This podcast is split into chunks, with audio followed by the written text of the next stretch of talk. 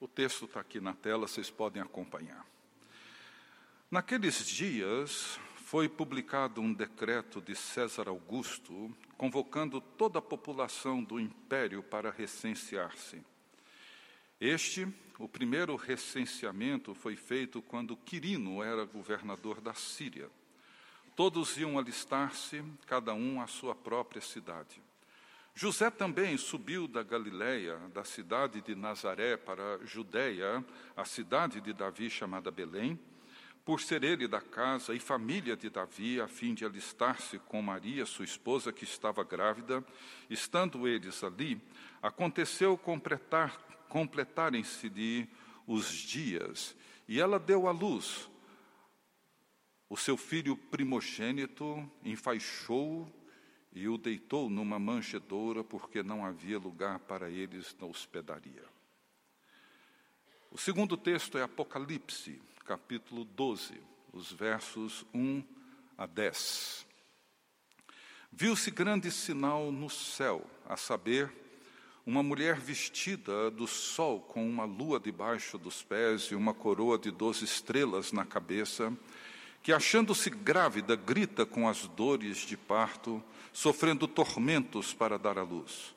Viu-se também outro sinal no céu, e eis um dragão grande, vermelho, com sete cabeças, dez chifres, e nas cabeças sete diademas. A sua cauda arrastava a terça parte das estrelas do céu, as quais lançou para a terra. E o dragão se deteve em frente da mulher que estava para dar à luz, a fim de lhe devorar o filho quando nascesse. Nasceu-lhe, pois, um filho varão, que há de reger todas as nações com cetro de ferro. E o seu filho foi arrebatado para Deus até o seu trono. A mulher, porém, fugiu para o deserto, onde lhe havia Deus preparado lugar para que nele a sustentem durante mil duzentos e sessenta dias. Houve peleja no céu. Miguel e os seus anjos pelejaram contra o dragão. Também pelejaram o dragão e seus anjos, todavia não prevaleceram nem mais se achou no céu lugar para lugar deles. E foi expulso o grande dragão, a antiga serpente que se chama Diabo e Satanás, o sedutor de todo mundo, sim, foi atirado para a terra e com ele os seus anjos. Então ouvi grande voz do céu proclamando: Agora veio a salvação, o poder, o reino do nosso Deus e a autoridade do seu Cristo, pois foi expulso o acusador de nossos irmãos, o mesmo que os acusa de dia e de noite diante do nosso Deus.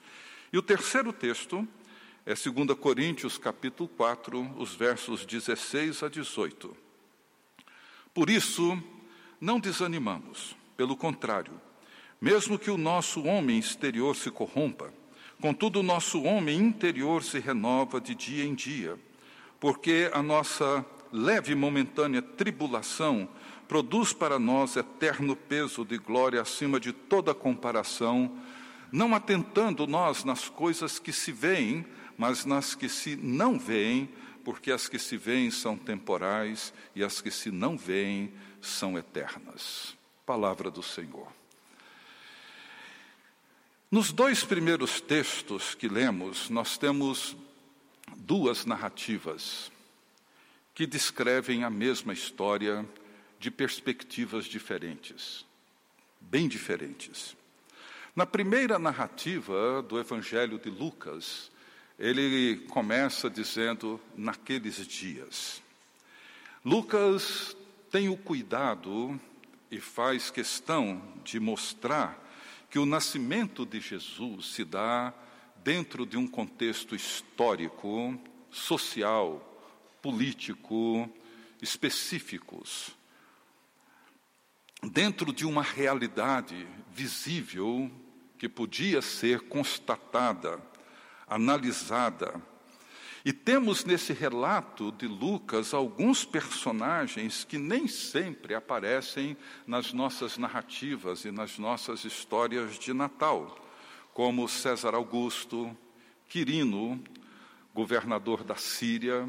São personagens que aparecem nas narrativas dos evangelhos sobre o nascimento de Jesus, que têm um papel, têm um significado importante.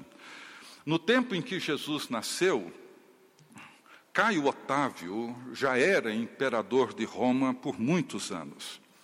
Ele era um sobrinho neto de Júlio César e foi treinado e preparado desde a sua infância para ser um monarca, para ser um imperador absoluto. E alguns anos, provavelmente duas décadas antes de Jesus nascer, ele recebe o título de imperador. E dois anos depois, o Senado romano deu a Caio Otávio o título de Augusto, que significa consagrado, santo e que mais tarde se converteu no sinônimo do próprio imperador, e o título passou desde então a identificar o próprio nome, e ele ficou conhecido na história como César Augusto, César o Divino, César o Santo. Ele governava um vasto império, um império imenso, e fez o que nenhum imperador havia feito naquela época. E trouxe a paz para todo o Império Romano, a paz a um custo, claro, altíssimo, porque nesse grande império que ele constituiu, nesse grande reino que ele governava com poder absoluto, tudo girava em torno da sua própria glória e a paz era oferecida a todos aqueles que se submetiam ao seu governo e ao seu império e às regras que ele mesmo determinava e que gozavam do seu favor. Após a sua morte, o Senado romano decretou a sua divinização e ele passou a ser tratado como divus augustus, abrindo um precedente em Roma que seria seguido pela maioria dos seus sucessores. Esse homem, esse imperador e monarca absoluto, enquanto ele reinava gloriosamente sobre o vasto império romano, numa obscura província da Judéia, um jovem casal fazia uma viagem perigosíssima cumprindo um decreto do imperador que resultou no nascimento do seu filho em Belém, cumprindo assim uma antiga profecia sobre a chegada do Messias. Foi por causa desse nascimento e não de César Augusto que os anjos cantaram glória a Deus nas maiores alturas e paz na terra entre os homens a quem ele quer bem. Foi dentro desse contexto. Temos também a figura de Herodes, que recebeu de César Augusto o título de rei da Judéia, construiu obras gigantescas e, como a maioria desses grandes imperadores e ditadores, ele era um homem extremamente inseguro, matou três dos seus filhos, porque desconfiava que um deles aspirava o seu trono. E por isso que ele pediu que os sábios do Oriente, quando foram para adorar o rei dos judeus, lhe dissessem onde ele havia nascido e decretou a morte de todos os meninos com menos de dois anos em toda aquela região. É dentro desse contexto que Lucas narra e Mateus também, que nós encontramos o nascimento de Jesus, uma realidade política, econômica, social, onde Jesus nasce envolvendo todos os riscos, todos os desafios. Na segunda narrativa, no texto de Apocalipse, nós temos um outro ângulo dessa mesma história. O soar da sétima trombeta, no finalzinho do capítulo 11, traz para o mundo uma afirmação de vitória, de triunfo. O reino do mundo se tornou de nosso Senhor e do seu Cristo, e ele reinará para todos sempre. E os quatro anciãos adoram a Deus e em meio a essa explosão de cânticos de louvor, eles contemplam por uma fresta no céu o santuário de Deus e veem ali a arca da aliança, símbolo do pacto de Deus com seu povo, e uma explosão de relâmpagos, vozes, terremotos e trovões marcam a mudança de cena e surge então nesse teatro, nessa, nessa realidade celeste, no capítulo 12, uma mulher e ela está de pé, sobre a lua, vestida com um vestido que brilha como o sol, e tem sobre a sua cabeça uma coroa com doze estrelas brilhantes. Ela encontra-se grávida e já sofrendo as contrações do parto, e estava chegando o momento dela, dela dar à luz a um filho. E de repente surge nesse cenário a figura de um dragão vermelho, terrível, violento, poderoso, que se coloca diante dessa mulher com suas sete cabeças e dez chifres, pronto para devorar o seu filho quando nascesse. E no momento em que a criança nasce, o dragão ataca.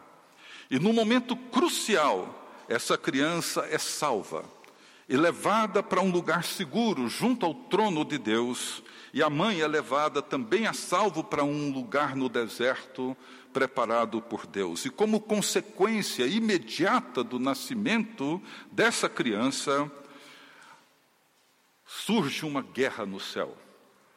Miguel e seus anjos travam uma luta cósmica contra o dragão e os seus demônios.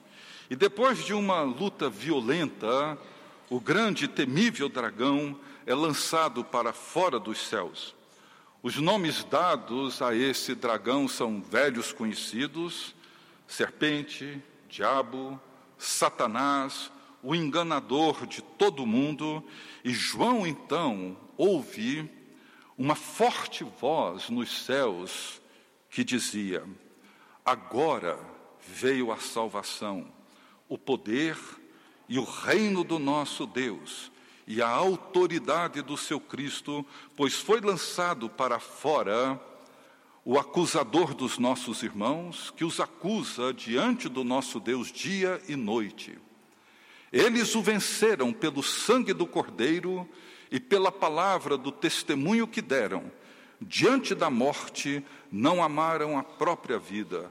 Portanto, celebrem-no, ó céus, e os que neles habitam, mas ai da terra e do mar, pois o diabo desceu até vocês, ele está cheio de fúria, pois sabe que lhe resta pouco tempo. Essa criança, como João mesmo a descreve, é quem governará todas as nações com cetro de ferro. Aquele que, dirá, que dirigirá o mundo de uma forma que ninguém jamais dirigiu, com justiça, com graça, com amor, com bondade. A narrativa de João, na sua visão no Apocalipse, é a mesma história, mas não é exatamente a mesma percepção que muitas vezes temos e estamos acostumados a celebrar nas nossas festas natalinas com os presépios, os magos, os pastores, o coral de anjos, os animais, as vacas, os jumentos, os bois, todos ao lado da manjedoura, felicitando José e Maria, contemplando o recém-nascido. Mas é a mesma história. Como eu disse, vista de uma outra perspectiva. É a mesma história que Mateus e Lucas nos contam mas que em, em Apocalipse nós vemos João contemplando um cenário cósmico, para dentro do qual nós precisamos ser conduzidos com a mesma imaginação, com a mesma percepção profética de João. O nascimento de Jesus, ele provoca uma fúria cósmica. Nós precisamos entender isso. E que tem seus personagens encarnados na história. Pessoas como Herodes, Pilatos, César Augusto, Judas e tantos outros são personagens reais, encarnados na história. E nós nos perguntamos como que uma criança poderia sobreviver à fúria de Herodes e a sua ordem para que todos os meninos de Belém e arredores com menos de dois anos fossem executados. Como que essa criança poderia sobreviver nascendo em condições tão precárias, sem os cuidados mínimos que um recém-nascido requer? sujeita a todo tipo de infecção, de doenças. Como que essa criança poderia sobreviver num mundo cheio de tantas mentiras, maldades, traições, como vemos nos evangelhos, na vida de Jesus? Como que essa criança poderia sobreviver num mundo marcado por uma religiosidade hipócrita? de sacerdotes e líderes muito mais preocupados em preservar seus interesses corruptos, teologias legalistas, sem nenhum sinal de graça, sem nenhum sinal do amor e da bondade de Deus. Mas essa criança sobrevive à fúria do dragão. E a salvação de Deus é afirmada. E o governo de Deus é estabelecido. E a narrativa dos evangelistas Mateus e Lucas, e a narrativa de João, na sua visão em Apocalipse, nos ajuda a compreender melhor o cenário dentro do qual a fé cristã é vivida e, particularmente, o ministério pastoral é desenvolvido. É um cenário que nos ajuda a perceber as implicações da nossa fé e as implicações do trabalho dos líderes e dos pastores da Igreja de Jesus Cristo. Quando nós lemos a narrativa de João em Apocalipse, vemos que depois de tentar matar a criança, o dragão se volta para destruir sua mãe, que também não acontece, e por fim, ele se prepara para atacar a nós, os seguidores de Jesus. Não a raça de Adão como um todo, mas aqueles, como ele diz no verso 17 do capítulo 12, que obedecem os mandamentos de Deus e se mantêm fiéis ao testemunho de Jesus. Ele vem para atacar os que decidiram seguir a Jesus e que têm procurado se manter fiéis ao testemunho de Jesus e à palavra de Deus. E para derrotá-los, para derrotar esse povo que segue a Jesus, o dragão precisa de uma estratégia que destrua a obediência e a fidelidade alguma arma onde ele consegue, de alguma maneira, promover a ilusão e a apatia. E muitas vezes nós temos a impressão de que ele vem avançando com toda a sua fúria e com todo o seu poder quando olhamos para uma igreja apática, indiferente. Me refiro à igreja de Jesus de um modo geral, Nesse tempo de narcisismo, individualismo, consumismo e de tudo aquilo que marca a nossa cultura.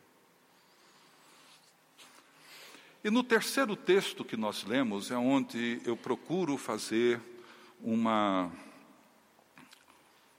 um encontro entre essas narrativas, porque nessas duas narrativas sobre o Natal, nós percebemos que precisamos aprender a viver dentro dessas duas esferas, dentro dessas duas realidades. De um lado, nós temos a realidade visível, a realidade que Mateus e Lucas descrevem, A realidade que envolve a cidade de Belém, envolve o presépio, envolve a manjedoura, envolve o Império Romano, envolve Herodes, envolve todo aquele cenário que nós estamos acostumados a ver e celebrar nessa época do ano. Mas temos também a realidade não visível de João, que é igualmente real e que tem uma dimensão da percepção da realidade muito além daquilo que os nossos olhos e os nossos sentidos conseguem alcançar. E a fé cristã, e particularmente o ministério pastoral, diz respeito a essas duas realidades. E, particularmente, diz respeito a essa segunda realidade, que é a realidade não visível. E esse texto descreve que Paulo compreendeu a importância de prestar atenção na realidade não visível. O texto de 2 Coríntios 4, Paulo vem descrevendo as suas lutas, os seus conflitos, as suas tensões reais no ministério, as suas aflições, tribulações, as rejeições que ele sofreu, incompreensão, perseguições, perplexidades. Tudo isso eram situações muito concretas e muito reais que Paulo enfrentava no seu dia a dia. Mas ele termina esse texto dizendo que, mesmo que o homem exterior, mesmo que o corpo sofra as agressões e todas as lutas que o ministério produz sobre nós, ele diz: o homem interior, a realidade não visível, ela se renova dia após dia. E ele termina dizendo assim: atentando nós, não nas coisas que se veem, mas nas que se não veem as que se veem passam, as que se não veem são eternas. Prestar atenção nas coisas que não se veem é uma das grandes tarefas da igreja e um dos grandes desafios e, um, e o papel, talvez, primordial de nós pastores. E eu queria concluir com algumas observações sobre essa realidade não visível.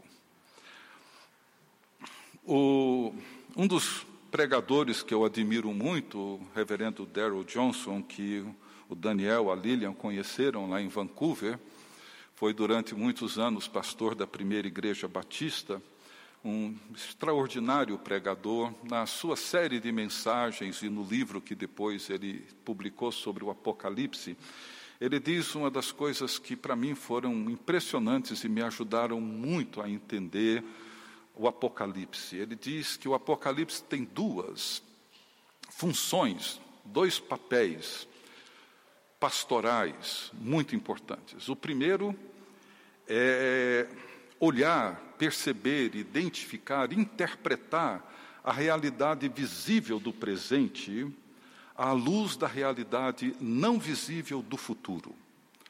A realidade visível do presente é essa realidade que todos nós vemos, que envolve a política, envolve a corrupção, envolve a violência, envolve todas essas coisas que nós estamos acostumados a ver todos os dias guerras e, e, e todas essas loucuras que nós vivemos todos os dias, à luz da realidade não visível do futuro. Jesus um dia voltará.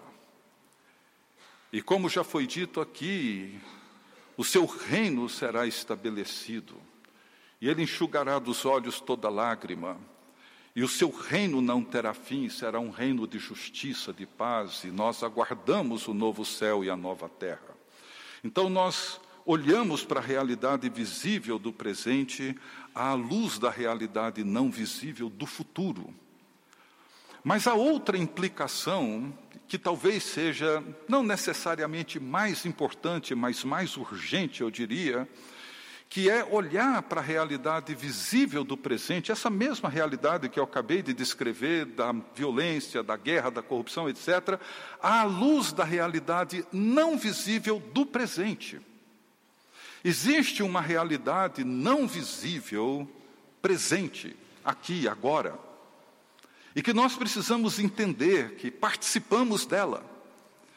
E se nós não somos capazes de transcender a nossa percepção, muitas vezes rasteira e frágil e superficial do Evangelho do chamado de Cristo, nós não entenderemos essa realidade não visível do presente. Quando Jesus orou, a oração sacerdotal, ele disse por duas vezes que nós, seus discípulos, não somos desse mundo. O que, que isso significa? Nós estamos nesse mundo, mas não somos dele. Não é que não seremos, não somos. Paulo, escrevendo aos Efésios, ele diz que nós fomos ressurrectos com Cristo, ressuscitamos com Ele. E estamos assentados nos lugares celestiais em Cristo Jesus. Não estaremos, estamos aqui agora. E eu penso que muitas vezes nós perdemos a perspectiva dessa realidade não visível, esse mundo para dentro do qual nós fomos levados, chamados por Cristo e levados para habitar e participar desse mundo, dessa nova criação que já foi estabelecido e viver a partir dele. É uma tarefa fundamental da igreja e, particularmente, dos seus líderes e dos seus pastores, ajudar o povo de Deus a preservar a sua compreensão da realidade não visível, daquilo que Cristo já realizou e já conquistou, dentro da qual nós nos encontramos aqui e agora. E isso é fundamental. A interpretar a realidade visível do presente à luz da realidade não visível do futuro e à luz da realidade não visível do presente. Uma outra implicação para nós dessas duas perspectivas é reconhecer que muitas vezes nós superestimamos o poder do dragão e minimizamos o poder da graça, o poder do Evangelho de Jesus Cristo, o poder daquilo que o Espírito Santo tem feito, faz e seguirá fazendo no meio do povo de Deus. E é tão comum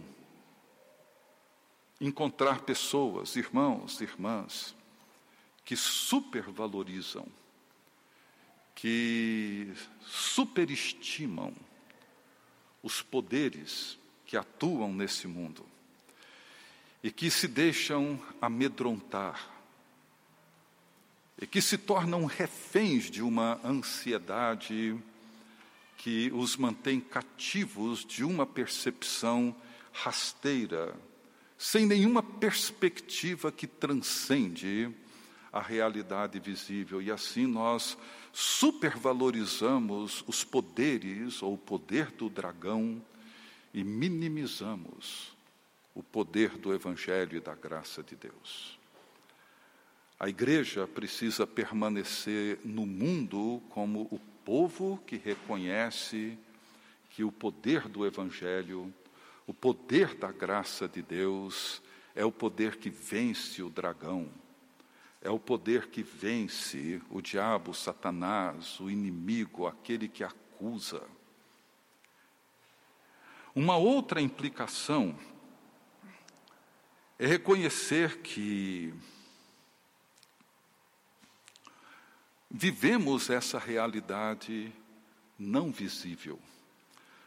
Paulo, na carta aos Colossenses, ele diz no capítulo 3, que a nossa vida está oculta juntamente com Cristo em Deus. Nós não temos uma identidade secreta, mas nós temos uma identidade oculta. Esse é um tema presente no Evangelho. Nós somos o fermento no meio da massa. Ninguém vê, mas encontra-se lá. O pequeno grão de mostarda, o tesouro oculto no campo. Paulo, nesse texto de Colossenses, ele diz: buscai as coisas lá do alto, onde Cristo vive, onde Cristo encontra-se assentado à direita de Deus. Pensai nas coisas lá do alto, não nas que são aqui da terra, porque vocês morreram e a vida de vocês está oculta juntamente com Cristo em Deus. Pensar nas coisas lá do alto, buscar as coisas lá do alto, não significa ignorar, menosprezar as coisas que fazemos aqui, o trabalho, o dia a dia. Não. Paulo não está dizendo que o mundo espiritual é superior ao mundo material, que o mundo religioso é superior ao mundo secular. Isso não, isso é um pensamento grego, isso não é um pensamento bíblico. O que Paulo está dizendo é que onde Cristo se assenta à direita de Deus, quando ele foi ascendido aos céus, ele assumiu o trono de onde ele governa o universo e intercede por nós. E buscar as coisas lá do alto é viver de maneira submissa ao governo de Jesus Cristo e não aos poderes que encontram-se no mundo que nós vivemos. É disso que João está falando. É disso que Lucas está falando. É isso que aconteceu com Jesus. Quando todos os poderes se levantam contra o Filho de Deus, e ele vence, e vence não por qualquer recurso próprio, mas ele vence pelo poder de Deus, e assume o governo sobre todo o universo, a nossa tarefa é buscar essas coisas lá do alto reconhecer a nossa dupla cidadania, que somos o fermento no meio dessa massa, que essa igreja, como as igrejas aqui em Curitiba ou em Brasília, elas são fundamentais, essenciais para a esperança dessa cidade e desse país. Portanto, o que o Natal e a celebração do advento traz para nós são esse, é esse cenário visto por essas perspectivas diferentes.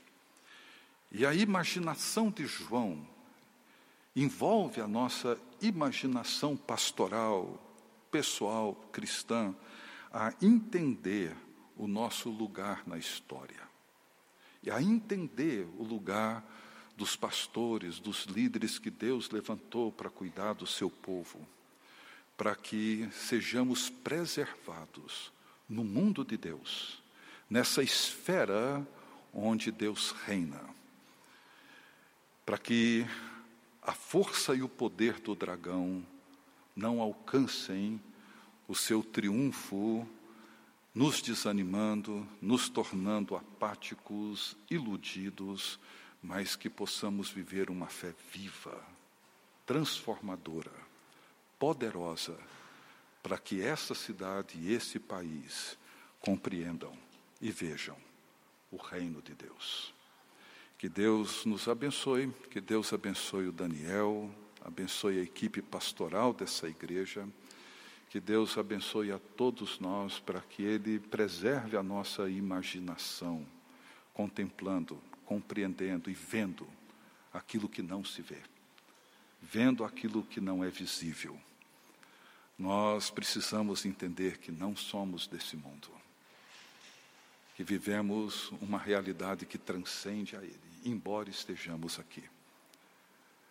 Nós valorizamos e superestimamos o poder de Deus, jamais o poder do dragão. Que Deus assim nos abençoe.